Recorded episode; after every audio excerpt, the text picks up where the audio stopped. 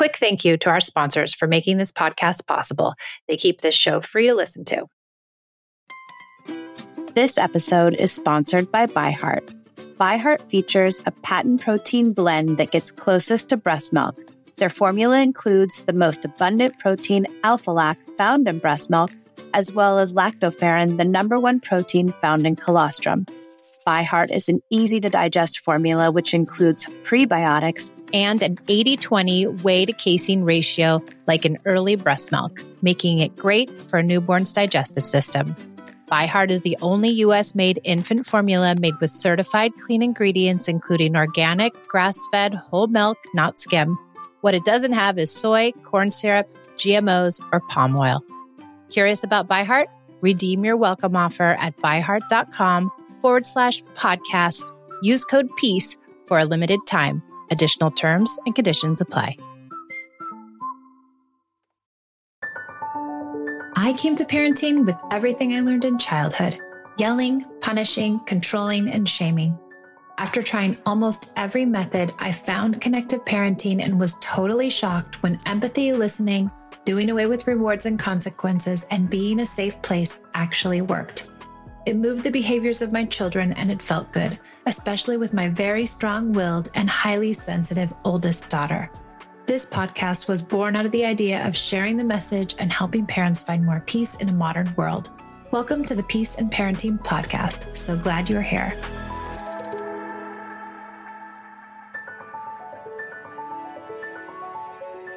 Welcome back to the Peace and Parenting Podcast. I'm Michelle, and I have lovely, lovely guest Sheryl Paul here, and she is Wisdom of Anxiety on Instagram. And I've fallen in love with her take on the idea of anxiety and just how it affects us. And I wanted to have her on to talk to us about anxiety around being a mom and being a dad and how much there is and what do we do with it, Sheryl? What do we do? What do we do?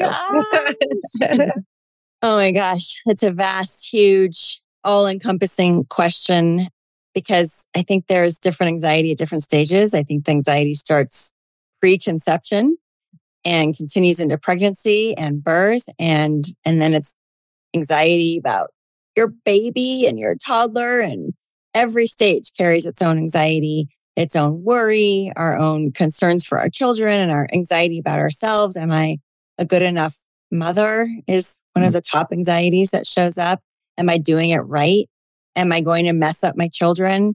and i like to tell people yes you,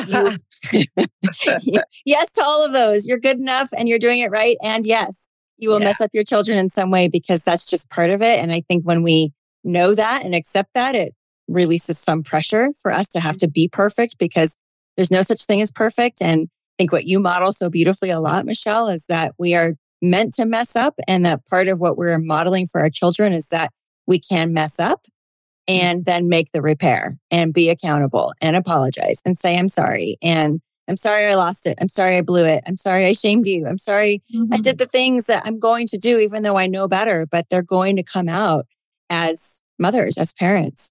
So there's that sort of top layer, big anxiety around worthiness and good enough and perfection. And especially people who tend to follow my work, there's a lot of highly, highly sensitive people who are highly conscientious and highly moral and highly responsible and prone to perfectionism and really want to just get this right. And so I think that there's some, a lot of self compassion required in being a parent to say, I'm not going to get it just right. I'm going to get it good enough. And we're only meant to be good enough mothers, good enough parents. That's all we can do is be good enough. And that's actually all our children need. They don't need us to be perfect. And that doesn't even exist. There is no perfect parenting. It does not exist. No. Just like there's no perfect partner and no perfect house and no perfect job and no perfect Christmas. And, you know, it just does, those things don't exist. But when we fall short and when we mess up and then we make repairs, we are then giving that template to our children to say, you will mess up too yeah. in this life and you will fall short too in this life. Yeah. I think that's so important because our parents, I mean, my parents, I don't know about everybody else's, but I know there's quite a few parents out there. They didn't apologize when they messed up. And so I think we believe I'm messing my kids up as bad as I was messed up. But we're not. We are making no. a huge difference in just repairing. I mean, could you imagine if your mom said, if my mom said, Oh, I'm sorry, it was my fault, I would have fallen over. I would have been like, You're the best mom I've ever met in my entire life. Like, thank you. You know? Well, and what that does to reduce the shame and reduce a child's natural propensity to think everything's my fault. And if my mom's yelling, it's my fault. And if my mom's shaming me, it's my fault. Yeah. And so That's that just that alone is huge. Right. It's a huge departure from how most of us were parented. Yeah. Carrying the lion's share of burden and responsibility that everything is my fault. Mm-hmm. Because unless it is explicitly stated, I'm sorry I blew it. I'm having a hard day. I'm really tired. It is not your fault. It is not you. Yeah. I am sorry. Unless that is explicitly stated, the child will just assume because that's what kids do. And if you're getting mad when a kid has a certain behavior, then of course they have no other deduction than to assume I made mommy mad and now she's not doing exactly. well and it's my fault. Exactly. I made mommy mad. And even if mommy's getting mad and it has nothing to do with you, there's still that tendency for children, especially sensitive children, to think I must have done something wrong. I don't know what it was, but somehow mommy's moods, her sadness or her grief or her depression or her anger or her frustration is always my fault. So there's that piece of parenting anxiety about, about worthiness as a parent and worry about messing up your kids. And then there's all these different layers of, are my kids going to be okay? Are they safe in the world? And kids getting sick and kids taking risks and kids. I mean, we both have teenage kids at this point. And so that's a whole different stage. risk taking is like on top level of risk taking. I saw your son flies, right? Yes. Yeah. So it's like, you know, it's that it's hard. It's hard. And one of the quotes that I read early on, I think it was in my first pregnancy, maybe my second, was in Pam England's book, um, Birthing from Within. Mm-hmm. And it was just one line worry is the work of motherhood. And I thought, okay, so we're not trying to get rid of worry. Mm-hmm. It's the work of motherhood. It's ours to work with. Yeah. And find responsible ways to work with the worry, the anxiety, the fears, everything that comes with this big ball of parenting and loving these beings more than life is ours to work with so that we can let our son fly if that's his passion in life because it's my anxiety, not his. And so that's a different layer of parenting anxiety is working enough with our own anxieties around our kids becoming themselves and launching into the world and being fully who they are. Whether it's, gosh, I really thought my kid was going to be a baseball player and now she's turning out to love cooking or whatever it is, you know? So it's like getting ourselves out of the way enough and our own anxiety and working with those places, our own unlived lives. There's a great quote by Carl Jung. Nothing has a stronger influence psychologically on their children than the unlived life of the parents. Oh my God, that I find this so, I mean, he won't do piano lessons. I, I want him to be a piano player. I need them to be in an activity. I, I mean, I did it myself. I wanted my daughter to be a golfer. I don't have any idea why. I don't know funny. what I was thinking. It was in my fiber. She was going to be a golfer. Yes. And so at three, she's taking golfing lessons and mm-hmm. my dad's taking her because I don't golf, but I want her to do it. Right. Which yes. makes no sense. It probably makes some sense somehow, but somewhere, yes. if I got deep in there, yes. I think it would make sense. Yes. Maybe my dad's a golfer. Uh-huh. I wanted to connect with That's him. Where I, I never went. had the connection. Right. Mm-hmm. So I was going to have them have the connection, which we can circle back to that in a minute. But she came home the, you know, after like a couple months of doing it and she was like, I'm not doing your golfing. And you know why? Nobody asked me how my out, what my, they, nobody asked me about my outfit. And I was like, so great. child is her own child. Her and I better, person. I better just recognize because that is not. That's, that's right. They are their own people. Hmm. And our job is to have enough consciousness to get our own agendas out of the way that then does create anxiety if we're not working with it consciously. And so, yeah, our son who's now 18 and who is a pilot and started flying when he was 13 that was a tremendous amount of anxiety and still is to for me to own and work with in whatever practices and support systems I have so that I can let him fly. And it's a metaphor. We're all here to basically let our children fly. That's, that's our job as parents. Mm-hmm. And I think it's a different shift again, talking about how the model has shifted.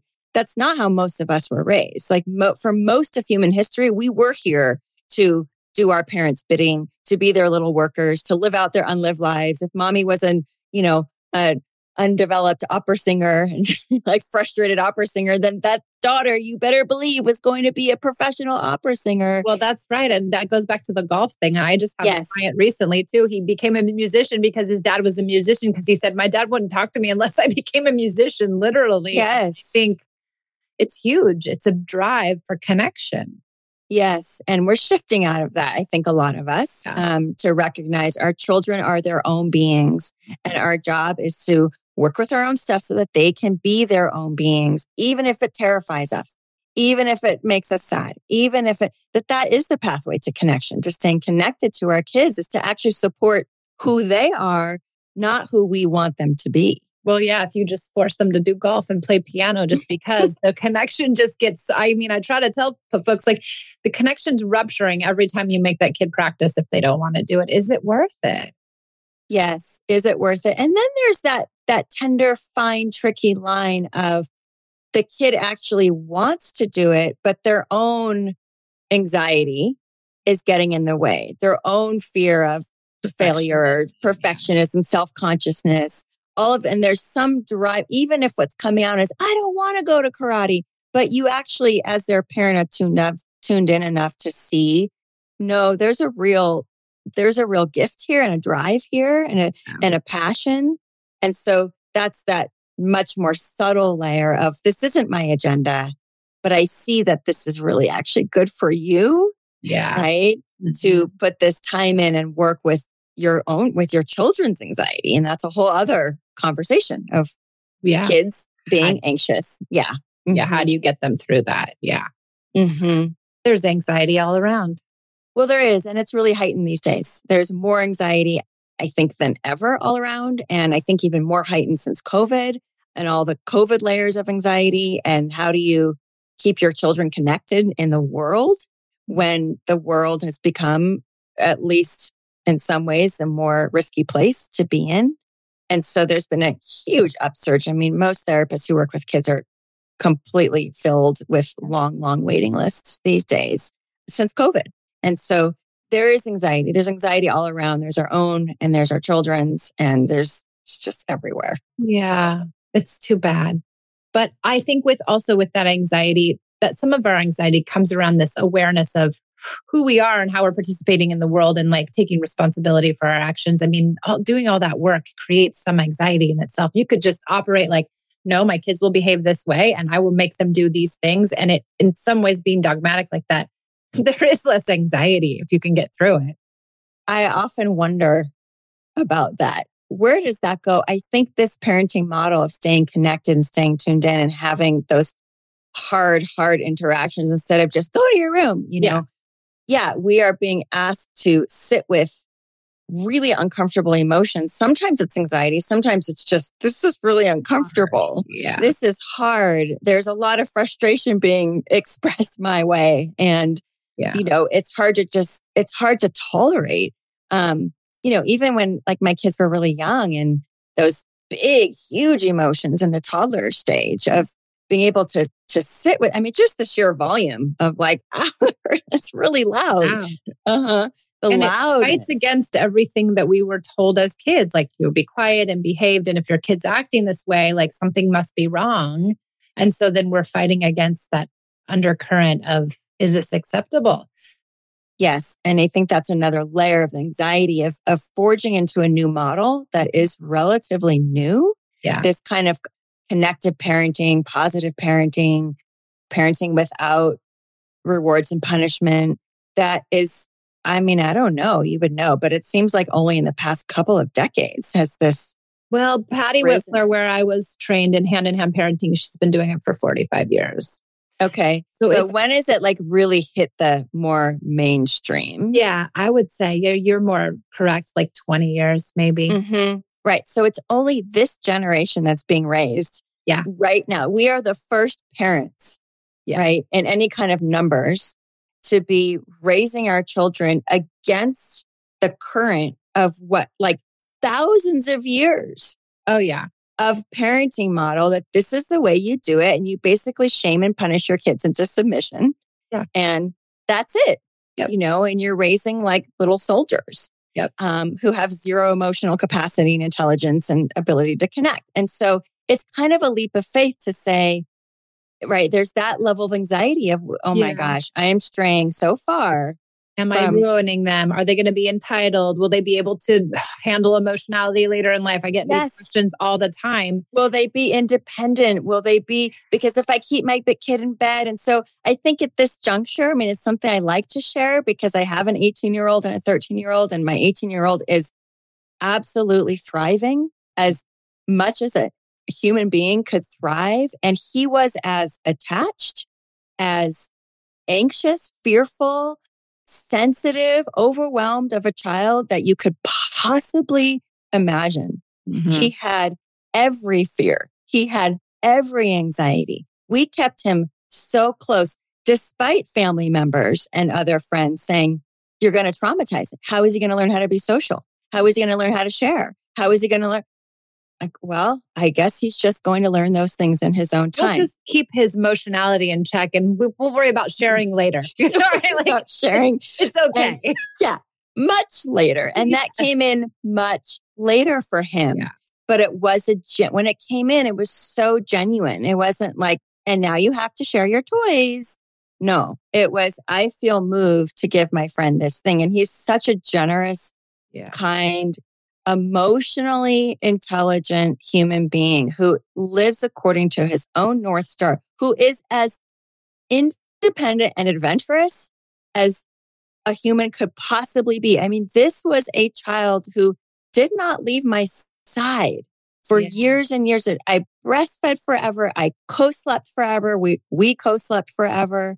And I don't even give timelines because I'm like, you just do it for as long as your child needs you and was is within your capacity because Well, your needs matter thing. too. If it feels Mhm. good to you and it feels right, there's That's no, right. There's no year or time. Or There's no year or time. co-sleep or you don't co-sleep or you breastfeed or you don't. I mean, that stuff, there's no rules around it. There's no rules. There's no right or wrong. It feels right to you and it feels good to your kid and it's working. Then just do it while it's working and you'll, and it's like, it's, it, it's such a test of self trust all along the way. Parenting, mothering according to your own, if you're not following a formula Yeah. or what the pediatrician says, it's, it's really a challenge in self trust to, hmm. to keep checking in along the way. Have you been dying to get one of your parenting questions answered? You're in luck. I just began offering an Instagram subscription. We have a private daily chat where I help parents navigate the stickiness of connected parenting. I post videos to help folks further understand the ideas of connection, and I go live once a week answering everyone's parenting questions. It's only $4.99 a month, and you can cancel anytime. Head over to the Peace and Parenting IG page and click the subscriptions button on the main page to join today. I can't wait to see you there.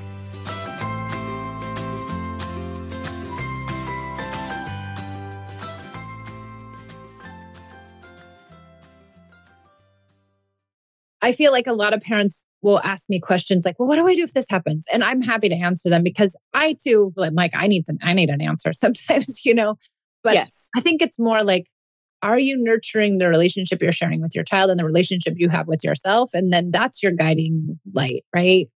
That is your guiding light. And it's your guiding, that connection is what guides all the way through and is also medicinal for the anxiety. And like, I think one of the deepest anxieties in parenting is watching children grow up and letting them go. Yeah. Right. So, Kill me deep in my heart and soul. yeah. So we're in the like seven month countdown now, eight month countdown before our son goes to college. Oh, he's going.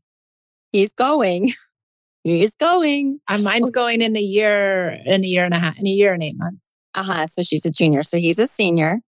And this is it. We're in our, and it's like I have wept rivers and he sees some of that. And then some of that I just keep to Mhm. myself or process with somebody else.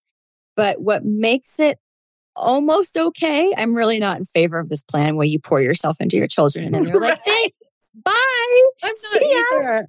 Thanks for all the garbanzo beans and hugs. Like, I am not down with this plan either. I no, was no. like, UCLA is right down the street. You don't have to go anywhere.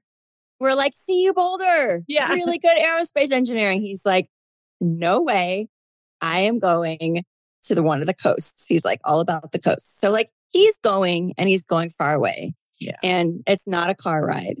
And so it is a brutal, tragic plan for parents. And almost like the more attached you are in some way, the more painful it is. But also, I think it is medicinal for the anxiety around them growing up because what I know so deep inside, and our son wants to be an astronaut. So like this is just the beginning, right? He's he has big plans to go as far humanly away as humanly possible Literally. and beyond to Mars. Mm-hmm. Like he's he's big. But the thing that has gotten me through is that our connection has never severed. It has never severed. Even as he's like, you know, mm-hmm. exploring now and off and with friends and peers and all of these, he's he always comes back. Yeah. If a few days go by and we haven't really connected, he's like, I miss you. You know, like we he's so sweet. He's he needs it just as much as I do. Yeah. And even though it's much smaller doses now, it's like, I know that no matter how far he goes, that thread, that invisible umbilical cord will always connect. That can stretch as far as the universe. Yeah. That's so Um, beautiful. Yeah. And so it helps with the anxiety of like, yeah. they're going, they're Well, growing. that's it. We need that. You know, well, the other one thing I was thinking with Esme, because she'll be leaving soon, is that I think I'm going to be, I think I'm going to be okay only because I trust her now, right? Because I've allowed her to make the mistakes. I've allowed her to really explore herself, take the risks, do the things. And now I realize, guess what? She does make the right decision when push comes to shove. Yes, you, she does come to me when something goes bad. And I know that she has a moral fiber and whatever. And so I know when she gets to college that she's going to exercise that because she's been allowed to practice it at home because there are no punishments and rewards and that kind of thing, keeping her in line, you know, kind of artificially. Yes. I think that too about connected parenting.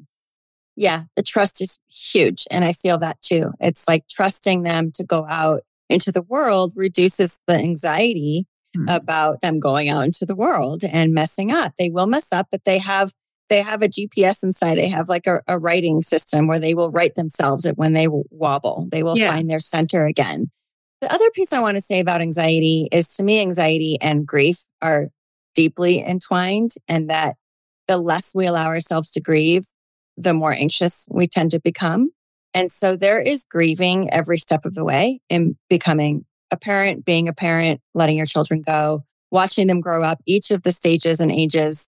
There's joy and there's grief. And one thing I often say is that grief and joy live in the same chamber of the heart. And so the more we allow ourselves to open to the grief, you know, whether it's like your baby just turned one and you're remembering that the whole baby stage and those little tiny footsie socks and the little, t- like all those clothes and all of those stages. It's just, it's like, boom, it's mm-hmm. gone.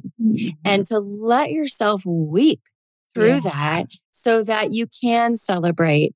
Oh, and my baby's one and how incredible. And they're taking their first step and they're saying their first words. And there's grief and joy and grief and gratitude every day, every day. Yeah. And I'm in this heightened window now of I feel the grief every day and I let myself feel it in appropriate ways. And then it moves through. And I'm so, it's so exciting also to get the college acceptance letters and to get the scholarship letters and to get like, there's so much excitement and joy. And for him, it's all joy, even though he will, of course, be sad to go. But for him, it's just a launching of like, Yeah. He's so excited to get And to it- college. Do we, I mean, do we grieve too? I mean, I feel like I'll grieve this, all this time and effort and this work I've done. Like it's almost like, oh, you, now it's, it's all over. You did it all. You, you changed your whole life. You reinvented yourself. yes. Went on this deep journey and now that journey is coming to an end. Maybe another journey will start, but that's it. Well, I think that's the biggest piece of what you just said. Another journey will start. Better. And we don't, it, it has to because that's also them leaving coincides with our midlife passage and which is all about our next birthing. And we're, it's not who are we going to birth next? It's what are we going to birth next? Mm-hmm. Right. And what is the next baby project that mm-hmm. starts to gestate in their teenage years? What's the next creative project mm-hmm. that may not have so much to do with parenting anymore? But it's not for nothing. It's like everything we put ourselves into, then we get to watch them, like we're saying, these well adjusted, connected, trustworthy human beings. Well, there they, there they go. Yay. That was all worth it.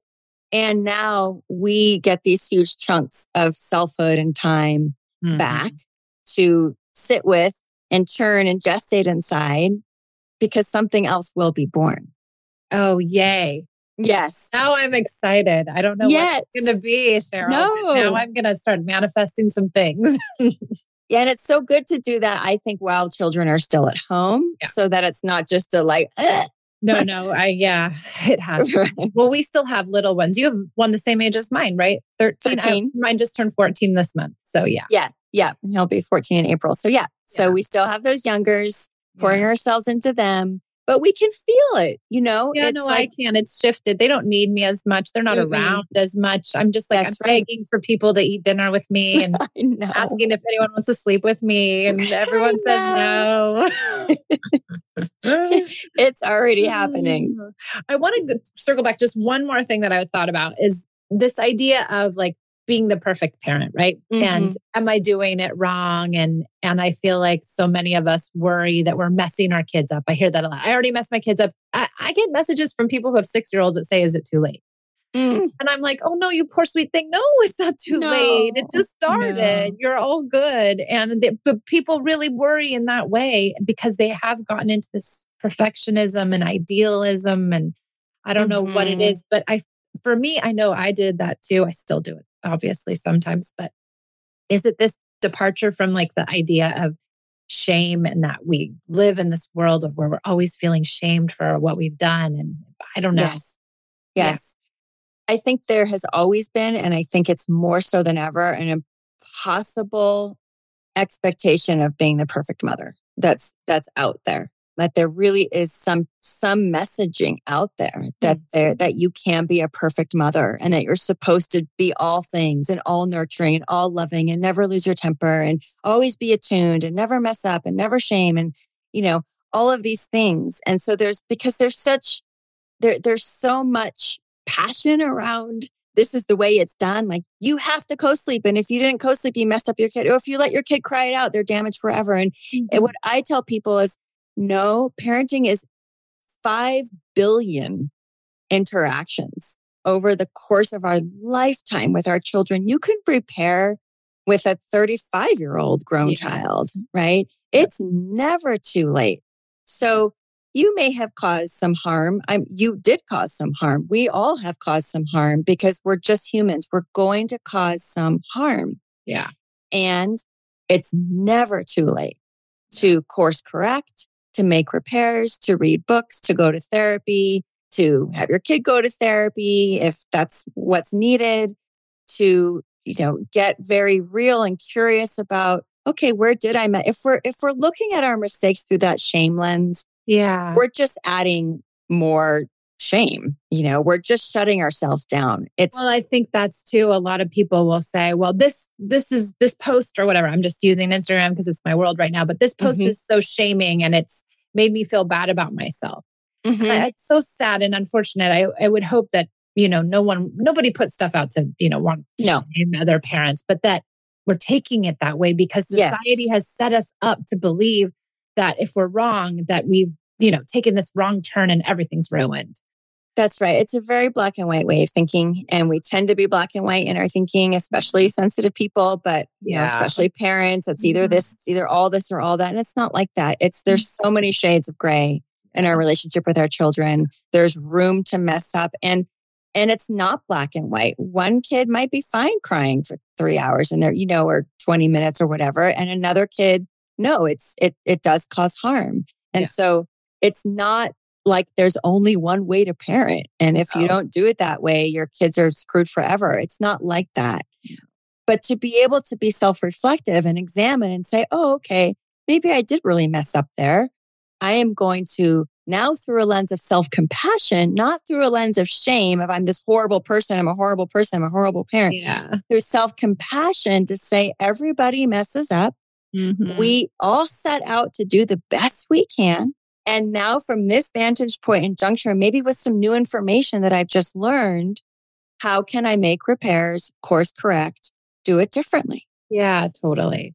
right? With gentleness. Because nobody was gentle with us either. You know, well, I'm not going to say nobody, but a lot of our families weren't gentle with us. And so we, we're Yes. harsh. We're harsh on ourselves. Very harsh. Yeah. Very, very harsh. Me And too. what- I'm harsh with myself. Yeah. Yeah, and it's one of the most important pieces to be practicing is that gentleness for yourself, but also to be modeling that for Yeah. your children of like, oh wow, I I really messed up there. And Yeah. I'm so sorry. And and to keep asking for, for I ask my kids for forgiveness for things like I messed up. Will you forgive me? Yeah. I like that.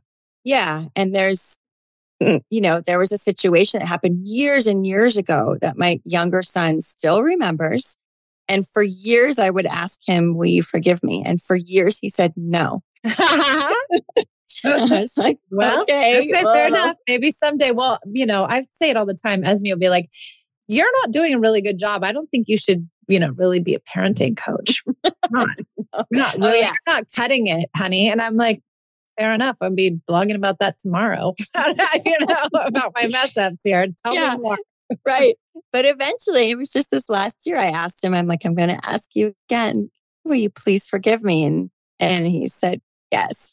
Oh, Thank yay. you. Let it go. That's such a way. Yeah. And for him too, like it's like teaching about the process of forgiveness and what it is to hold, to hold grudges and to hold. And sometimes you just have to hold on to it, and that's okay. Right. And I was going to let him, yeah, hold on for as long as he needed to. Yeah. But, you know, our children have a voice. That's the other thing. It's like for Esme to say, like, you think you're a parenting coach. And our son has totally said that to us. Like, and you think you're therapists? Like, you don't even know how to blah, blah, blah, blah. I'm like, well, Yeah. I can help other people, sometimes not myself. I have a, just don't you understand? yes, right. But how incredible to be raising children who have that voice, who oh, feel Oh, yeah. free and safe enough to really speak their mind, even if it's kind of rude sometimes, you know, but but they do. And I think that's, I don't know, one of the metrics of how is your kid doing when you're feeling anxious? Do they have a voice? Can they speak their mind? Can they tell Yeah. you what they really feel unedited, not being polite and good, good little good boy and good girl and good kid? No, but to actually speak their truth, then, you know, you're doing a good job. Absolutely. Yeah, I think that's so good. Oh, Sheryl, this was so good. Thank you. Thank you. Thank you. Oh, thank you, Michelle. I adore you. I adore Thank what you're you. putting out into the I do world. too. It's so Every time I read your posts, I'm like, oh, yes. Me too. You see me. too. You see me. You see me. You see me. Thank you Completely. me. Yes. Completely. Yeah. Oh, that's so good. Um, will you tell people where they can find you and just tell them what you do, what who you are? Sure. Um, so like you said, I'm on Instagram at Wisdom of Anxiety. Um, my website is conscious-transitions.com. My book is The Wisdom of Anxiety, and there is a chapter at the end of the book on parenting. And I've kept a blog every week since my son was younger son was six months old. So over 13 years. And there's lots of posts in there, especially the early ones about my parenting journey and guiding them through their anxieties and fear of the dark and sleep stuff. And so there's a lot there on exactly all of this stuff on parenting. Good for you. Oh my gosh, that's a dedication. Yes, yes, it has been. Yeah, I, I don't think I've missed a single week. It's just become part of my life. It's been Good for a you. practice. And yeah, Wow, thank you. good. Thank Yeah, good, good, good. Okay, well, thank you everybody for joining us on the Peace and Parenting podcast, and a special thank you to Sheryl. And we'll see you guys next time. As humans, we're naturally driven by the search for better. But when it comes to hiring, the best way to search for a candidate isn't to search at all. Don't search, match with Indeed. When I was looking to hire someone, it was so slow and overwhelming.